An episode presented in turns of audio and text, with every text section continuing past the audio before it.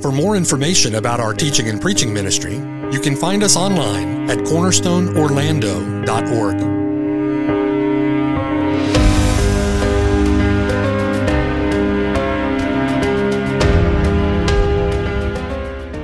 The following sermon has been brought to you by Cornerstone Orlando, making disciples for the glory of God.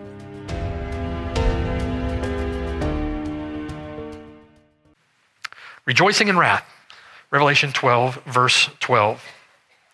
So, in our ongoing study of Revelation now on Sunday afternoons, so we've been working through this chapter. We've come in chapter 12 to a very climactic point in redemptive history. Uh, the male child, whom we have identified as the Lord Jesus Christ, has been caught up to heaven and to his throne.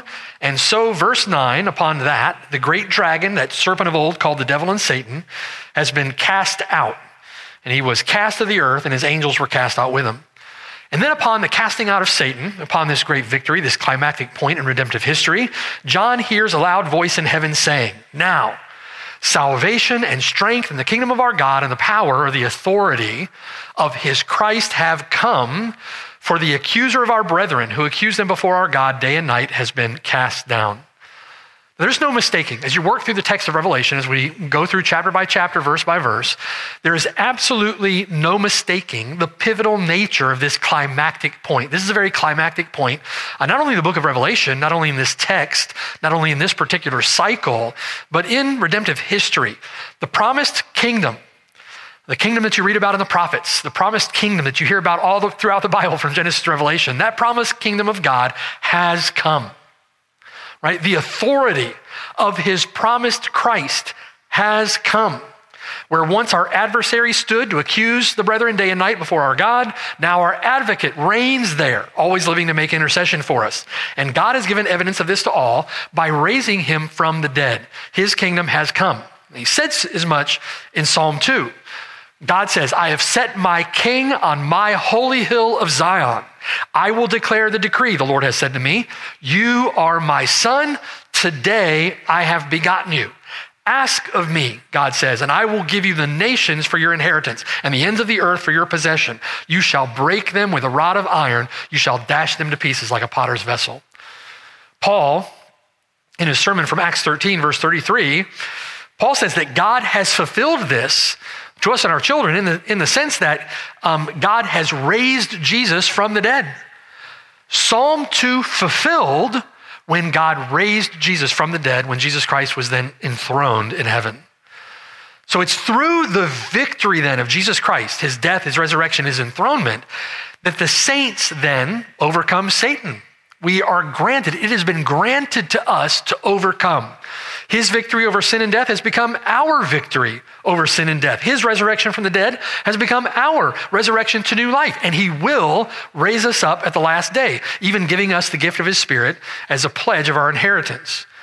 We saw last week the way in which we overcome Satan is by the blood of the Lamb, through faith in Him for His finished work, and by the word of our testimony, loving not our own lives even to the death. The promised and everlasting kingdom of the Son is now brothers and sisters, is now an inaugurated reality. We're not awaiting the establishment of some future kingdom.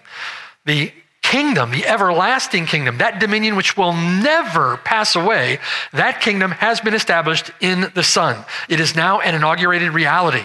And the Lord now, during this time, during this age, is plundering the strong man's house until the fullness of the Gentiles has come in, and then the end will come. So, Revelation chapter 12, this text in particular, points to a, a pivotal apex in redemptive history, this great victory, and it all results in a celebration in heaven. Verse 12. Therefore, rejoice, O heavens, and you who dwell in them. It begins with that command to rejoice. Therefore, rejoice. What's the therefore, therefore, right? Because Christ is enthroned. Because Christ is enthroned. Because the kingdoms of our Lord have become, the kingdoms of this world have become the kingdoms of our Lord and of his Christ. Rejoice. Because Satan has been cast out. Rejoice. Because the saints have been granted power to overcome him. Rejoice. Rejoice, those, verse 12, literally, who tabernacle in the heavens. Those who tabernacle in the heavens are those who have taken up their residence in heavenly places. That word tabernacle used intentionally. We'll talk about that. No one can bring a charge against God's elect. It is God who justifies. Rejoice, O heavens. No one may condemn them. It is Christ who died and is furthermore risen. And now we see in Revelation chapter 12 is enthroned, reigning there, always living to make intercession for us. Rejoice. No one can separate us from the love of God, which is in Christ Jesus our Lord. So rejoice. There's a command here, and it's a reasonable command to rejoice. We can sometimes lose sight of those reasons for rejoicing when we're facing present difficulty. But I would submit to you that's one of the ways in which we take joy in the midst of our trials, in the midst of our difficulties, is we keep our eyes fixed upon eternal and unseen things in the heavenlies. We keep our eyes fixed on the horizon, as it were, and rejoice. We rejoice in Him. We rejoice that the victory's been won. We rejoice that the kingdom has been established. We've just not yet quite joined the fullness of that celebration. We will soon enough, in a short time. In a short time, we will. While there is cause for rejoicing among those whose habitation is on high, there is cause for sorrow, cause for misery for those who dwell upon the earth. Verse 12. Woe to the inhabitants of the earth and the sea, for the devil has come down to you, having great wrath, because he knows that he has a short time. So there is rejoicing and there is wrath. Consider with me first the rejoicing. Consider the rejoicing and the cause of our rejoicing, the foundation, the source, the origin, the ground of our rejoicing. Rejoicing, verse 12, is to take place in the sphere of heaven, in the realm of heaven, among those who are tabernacling there, right? The grammar of the text in verse 12 is really interesting and it's unusual. The command to rejoice is a present passive imperative, right? It's not unlike the command, the command to be filled with the Spirit. Right? You're commanded, be filled with the Spirit. Right? This is a similar command. The present tense referring to the performing of an ongoing action. You're to perform this ongoing action. The passive voice referring to being the recipient of this action. So you're performing this ongoing action of receiving, right? And the imperative mood communicates a command to do something. You're commanded to do it. So those who dwell in the heavens are being commanded to be constantly being acted upon with a celebratory joy. Be constantly acted upon with a celebratory joy, O you heavens, rejoice, right? In other words, it's God who acts on them. And God who acts upon them and fills them with joy and fuels their celebration. The receipt of this joy is passive in the sense that God is the one who grants it. We are the recipients of that joy. He is the reason for the joy of heaven. So we would say with Augustine, God command, command what you will. Command what you will and supply what you command. Rejoice. And God is the one who fills us with reason to, to take joy, reason to rejoice. He's the one who fuels and motivates that joy. For those who tabernacle in heaven, God is our exceeding joy. God is our exceeding joy. Now that's what's implied by the, the use or the employment of that term, that verb for tabernacle. For those with whom God is pleased to tabernacle, he is our exceeding joy. And, brothers and sisters, through Jesus Christ our Lord, he is pleased to tabernacle with you.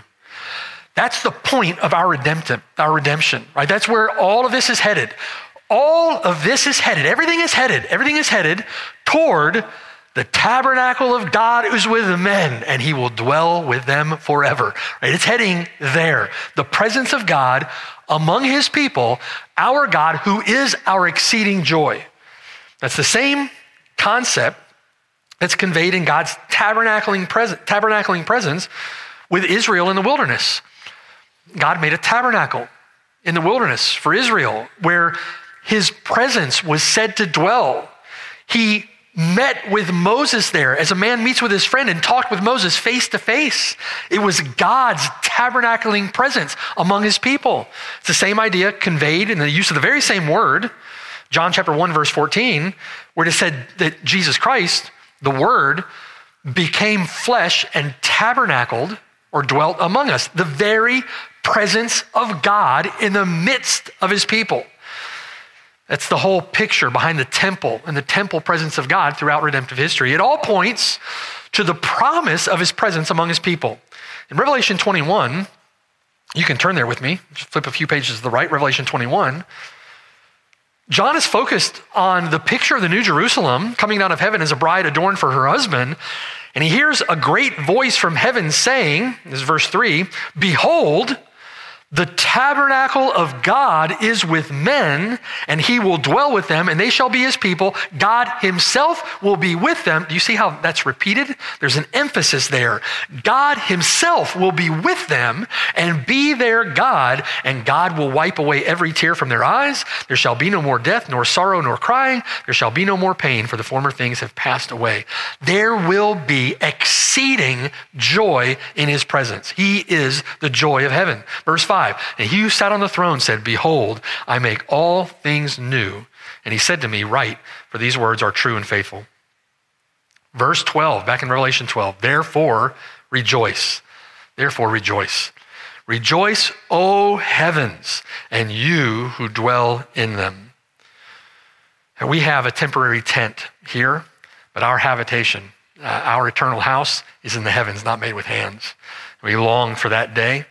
But we are among those who tabernacle on high, and we can rejoice in our God. Now, John, what John is doing with this is again, he's pulling concepts out of the Old Testament. He takes his New Testament pen, he dips that in the, the inkwell, if you will, of the Old Testament, and he's pulling forth Old Testament concepts, Old Testament language.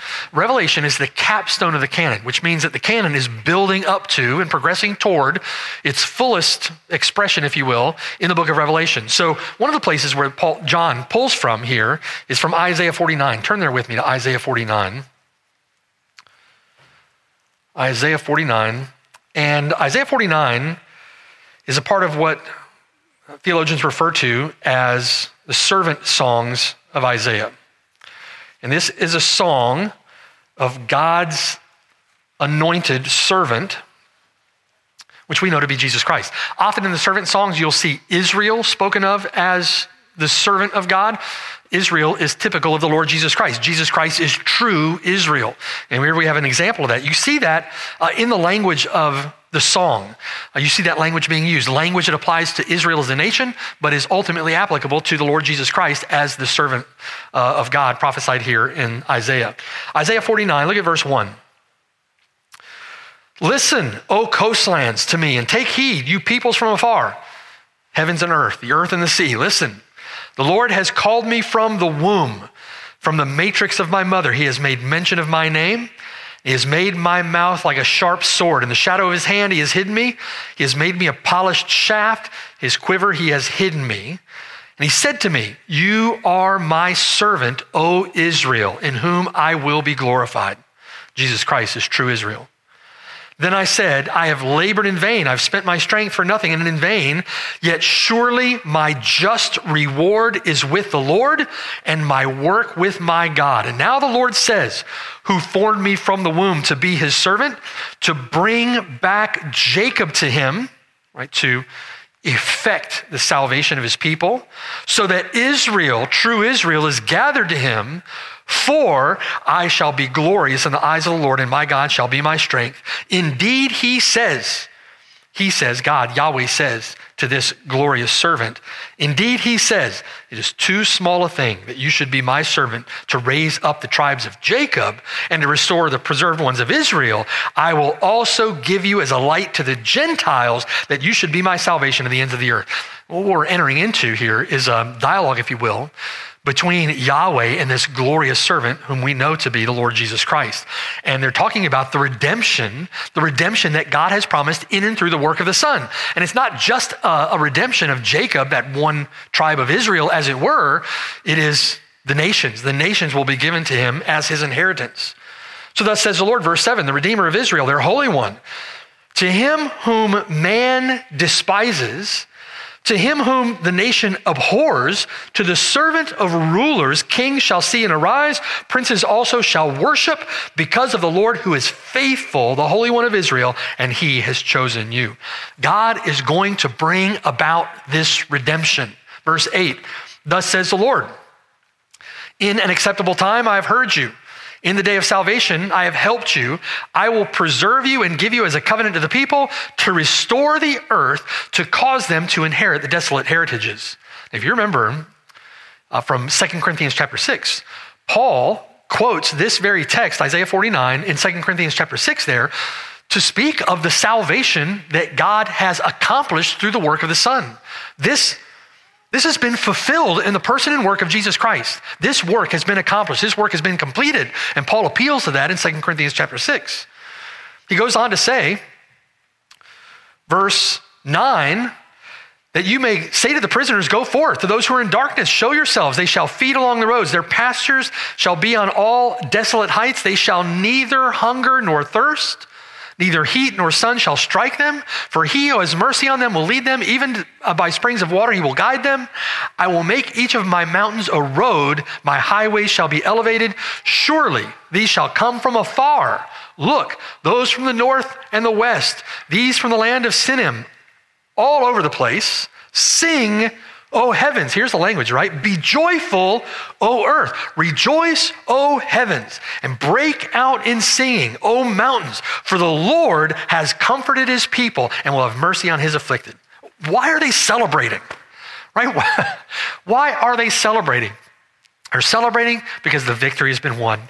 Salvation has been accomplished. It has been promised here in Isaiah 49 it's been prophesied here in Isaiah 49, but because it is the word of the living God, it is as sure as certain.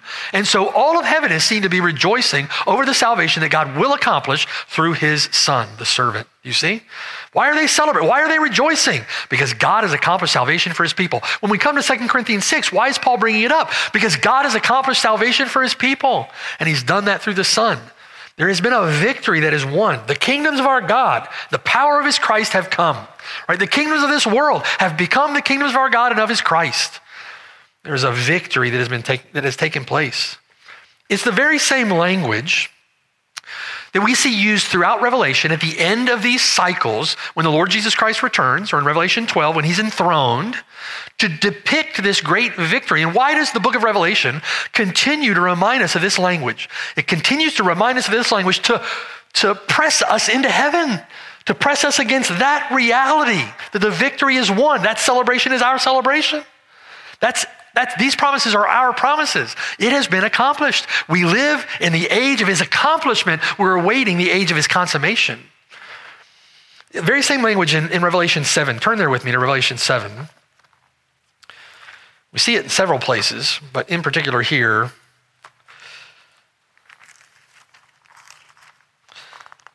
I'll get there. Revelation chapter 7.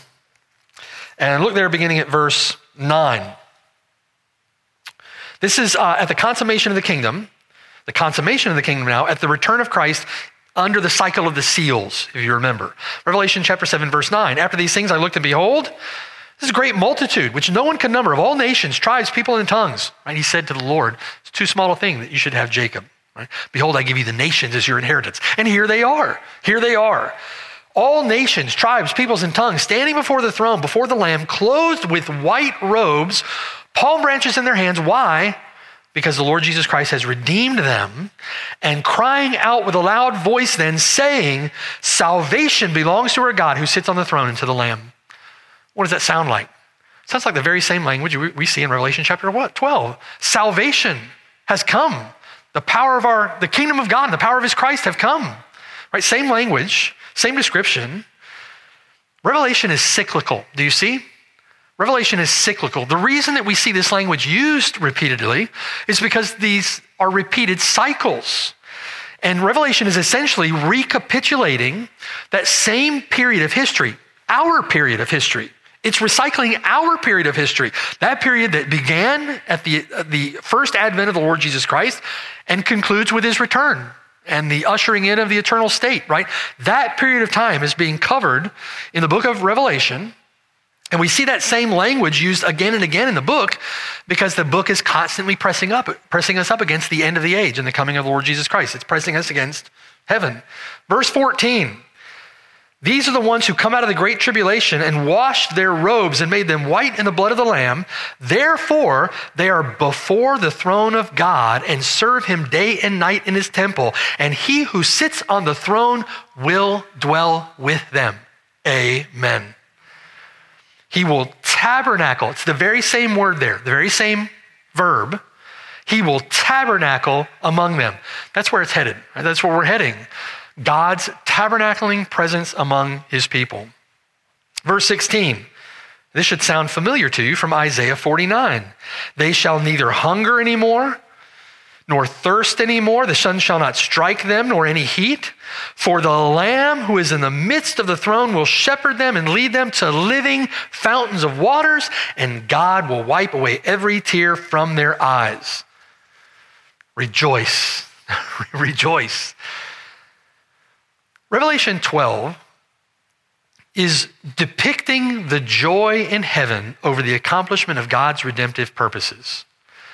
The joy of heaven is the accomplishment of God's redemptive purposes. The joy of heaven is the tabernacling presence of God among his people, while those people experience the joy of God's presence and the joy of God's accomplished salvation, right? God's tabernacling presence among his people while those people relish the presence of God and all his work accomplished on their behalf. Therefore, verse 12, rejoice, O heavens, rejoice, you who dwell in them. Now, again, the reason, the reason that this is repeatedly depicted in the book of Revelation to the church in her tribulation is because that joy is our joy too. That joy is our joy too. We have to constantly be reminded of that. You know, I'm, I'm if you're like me, I'm, I don't imagine that I'm alone in this.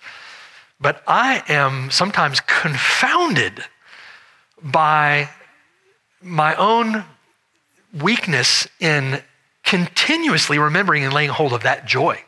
and I'm often discouraged, dismayed over earthly difficulty. Why does the Bible continue to remind us of this? Because we need continual reminding of, of this. It has been accomplished. It has been accomplished. That joy is our joy. They're not celebrating there without us while we're left on the outskirts. You know, we're stepchildren. No, that joy is our joy. We're adopted children in the household of God. We need to be reminded of it. Paul says, 2 Corinthians chapter 5, for we know, we know that if our earthly tent, this house, is destroyed, this tabernacle, that's the word that he uses there. If this tabernacle is destroyed, the noun form of that word, we have a building from God, a house not made with hands, eternal in the heavens. And we have to remind ourselves that while we're here, uh, they may kill the body, but that is all. That is all. That is all that they may do. My inheritance is there. God is my portion forever. He is my exceeding joy, and the war has been won. God has accomplished this through the work of his son. And I need to keep my heart focused upon that joy. We need to keep our eyes on heaven, right? On heaven. When we face difficulties here, and it puts difficulties here in their right perspective, right? Paul says that um, this light affliction, and I'm just amazed by Paul. Paul using that word. Paul, the Apostle Paul, we talked about his affliction this morning. Paul refers to his own affliction as light, which is but for a moment. It is light and it is momentary. It is light and it is short. We have a short time. This momentary light affliction is producing for us a far more exceeding and eternal weight of glory. We have to keep it in perspective. However, while there is joy proclaimed throughout heaven, there is misery decreed for those who dwell upon the earth. Verse 12. Joy and misery. Verse 12. Woe to the inhabitants of the earth and the sea, for the devil has come down to you, having great wrath because he knows that he has a short time. Joy, rejoicing, and wrath. There will come a day, there's this distinction in verse 12 between heaven and earth. Those who dwell in the heavens, those who dwell in the earth and in the sea. There will come a day when that distinction will be eradicated. The Lord refers, refers to that day as the regeneration. We learned about the regeneration in Romans chapter 8, where this earth, too, the entire cosmos, will be redeemed from its bondage to corruption and will enjoy the liberty of the sons of God. There will come a day, the regeneration, where the entire cosmos will be recreated. The entire cosmos will be filled with the glory of God as the waters cover the sea. When there is one realm, not two realms, one kingdom. Now, there are two realms. John speaks in verse 12 of a distinction between two realms, two peoples, two kingdoms. Right? The kingdom of darkness and the kingdom of the Son of His love. There are those who tabernacle in the heavens, and there are those who dwell upon the earth. In our text, in our text, those two realms, those two kingdoms, are distinguished by the presence and activity of Satan. Satan has been cast out of heaven. Those in the heavens rejoice. Satan has been cast to the earth. Woe to those who dwell on the earth. Do you see? Those two realms distinguished by the presence and activity of Satan. There will come a day when the kingdoms of this world are, there is a day now, where the kingdoms of this world are the kingdoms of our Lord and of his Christ, where that kingdom will be consummated and Satan will be cast into hell with the devil and his angels. Uh, all authority has been given to Christ. Satan may no longer take his place before the bar of God's justice in the courtroom of heaven. So now Satan concentrates his efforts by wreaking havoc among the inhabitants of the earth. Now, elsewhere, John has used the term earth dwellers to refer specifically to unbelievers. But he avoids the use of that specific term here. And the reason he avoids the use of that term is because he does not have unbelievers only in mind in this place. It's not a technical term here, earth dwellers. Not only does the activity of Satan imply misery for unbelievers, the presence and activity of Satan on earth will mean misery for believers as well.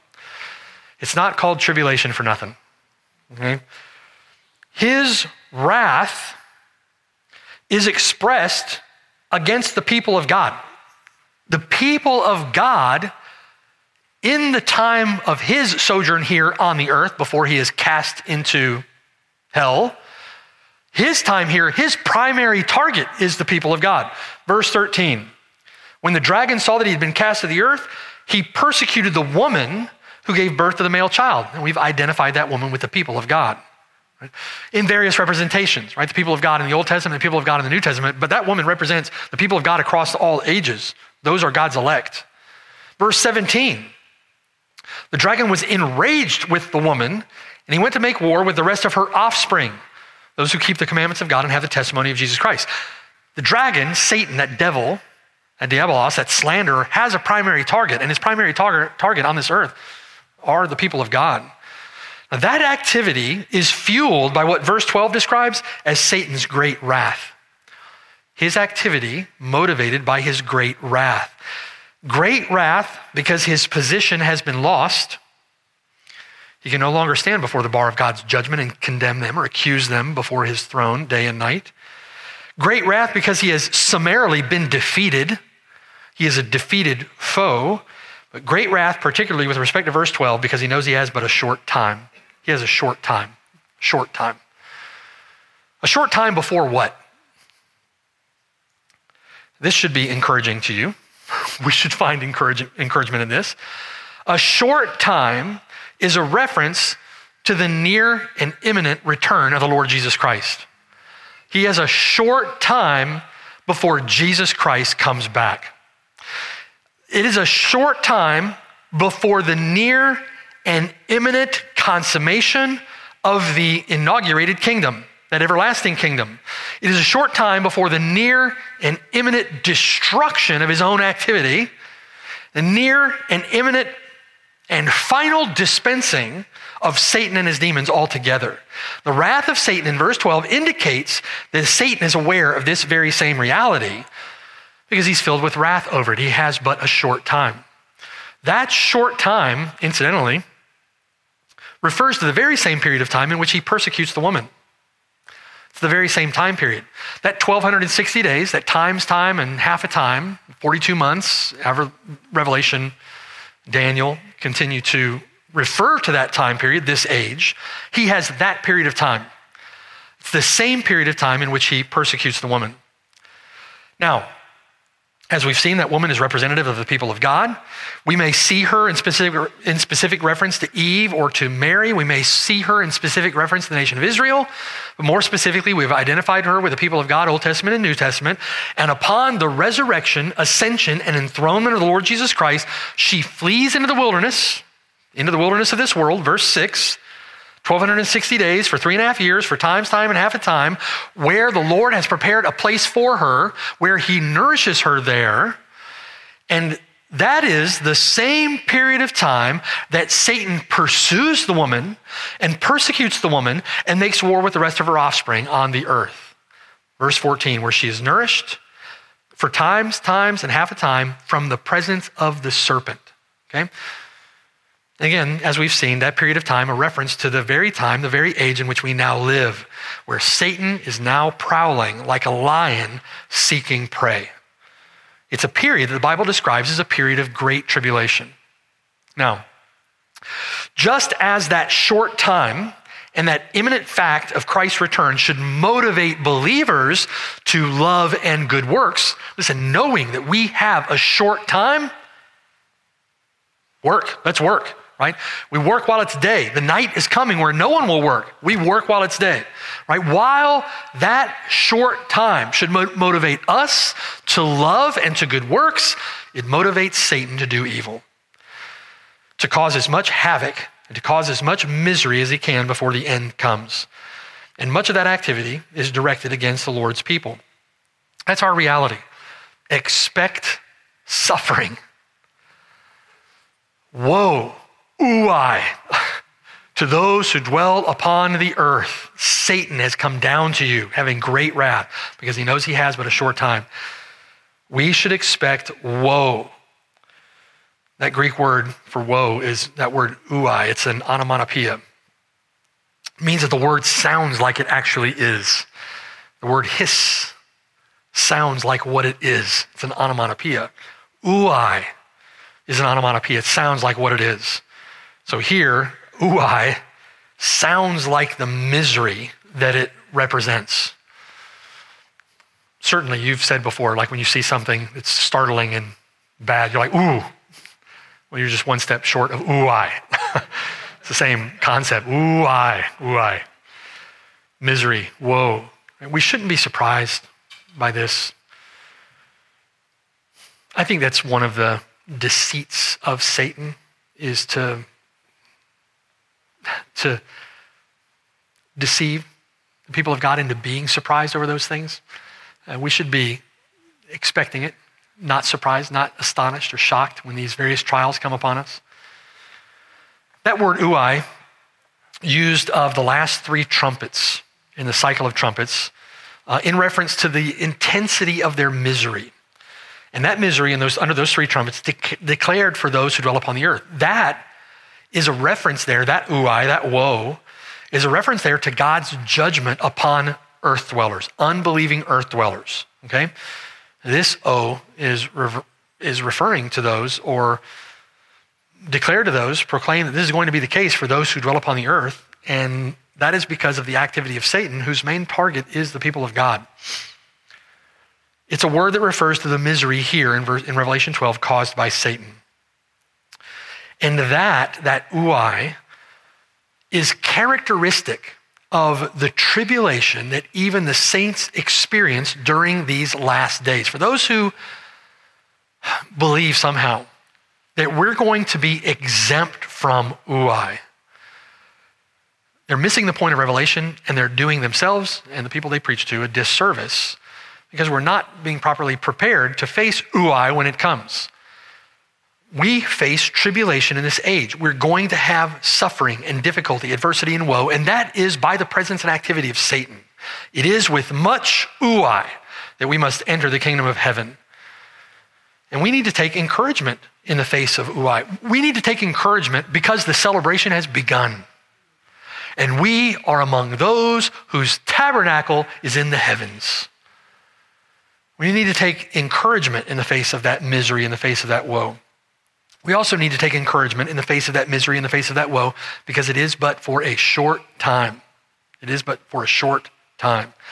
And we need to take encouragement in the face of that woe and that misery because it has been granted us, Philippians chapter 1, not only to believe in him, but as a gift of God's grace, it has been granted us to suffer for his sake. For his sake. For his sake. We have the blessing, the privilege during this time only to suffer for the Lord Jesus Christ. We're not going to suffer for him for his sake in the heavens. He'll wipe away every tear from our eye. There will be no more heat to strike us, right? No more enemies, no more prowling devils. None of that. While we are here, we have this one blessed opportunity to love him in that way, to suffer for his sake. We should take encouragement by the fact that Uai is coming our way.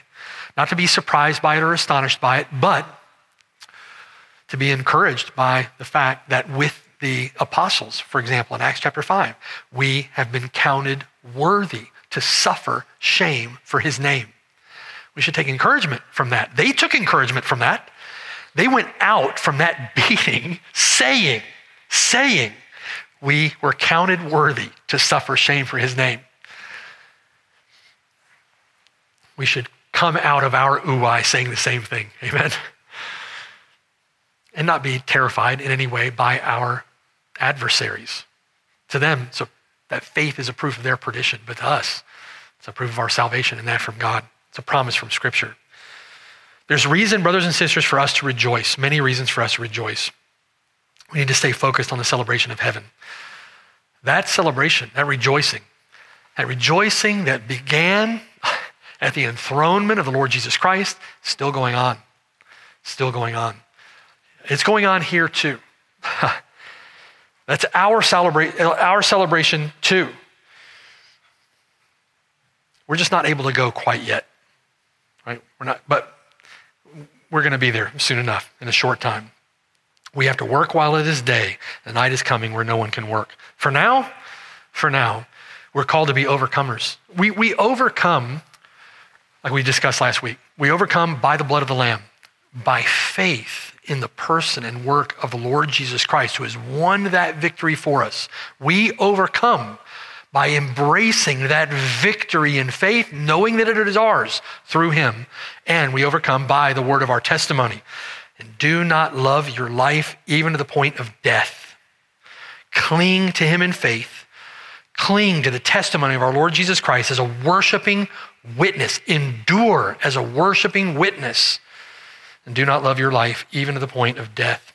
We have but a short time to endure, and this momentary light affliction is working for us a far more exceeding and eternal weight of glory. Amen. Pray with me. Father in heaven, thank you, Lord, for the right perspective. Thank you for training our sight, as it were, for training our eyes of faith, for filling our eyes of faith with glorious reason to rejoice even in the face of present Uai. Uh, we're grateful to you, Lord, for the, the condescending grace and mercy that you show to us sinful and undeserving people in saving us from our sin, in uniting us to your Son, and conforming us into his image, and causing us with him to inherit all things and to join that celebration that will last into eternity. We praise you and thank you for that blessed inheritance wherein we will revel in, exult in your presence among us forever. As we revel in and rejoice in celebrating the, the work that you've accomplished on our behalf, as we praise and we worship our God, the Father, Son, and Holy Spirit. We praise you and thank you, Lord, for this blessed promise. And we trust you and we believe you. We cling to Jesus Christ in faith. We vow or we commit ourselves to enduring as a faithful, worshiping witness for the Lord Jesus Christ during this dispensation, during this time of our sojourn.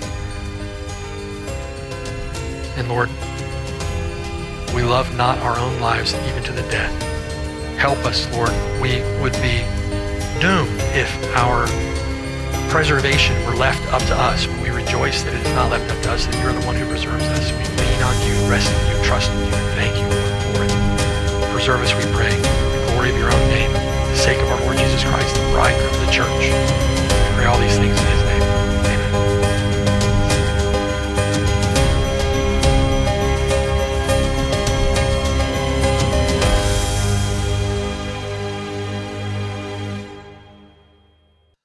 Hello, and thanks for listening. My name is Mark Brashear, and I have the blessed privilege of serving with the saints at Cornerstone Church near Orlando, Florida. We're so grateful that you've connected with us through the sermon that you've just heard. For more information, visit us at cornerstoneorlando.org. Or better yet, come and see us on the Lord's Day at 3370 Snow Hill Road in Oviedo, Florida. We're just east of Orlando and about 15 minutes from the campus at UCF. It would be a joy to have you worship with us.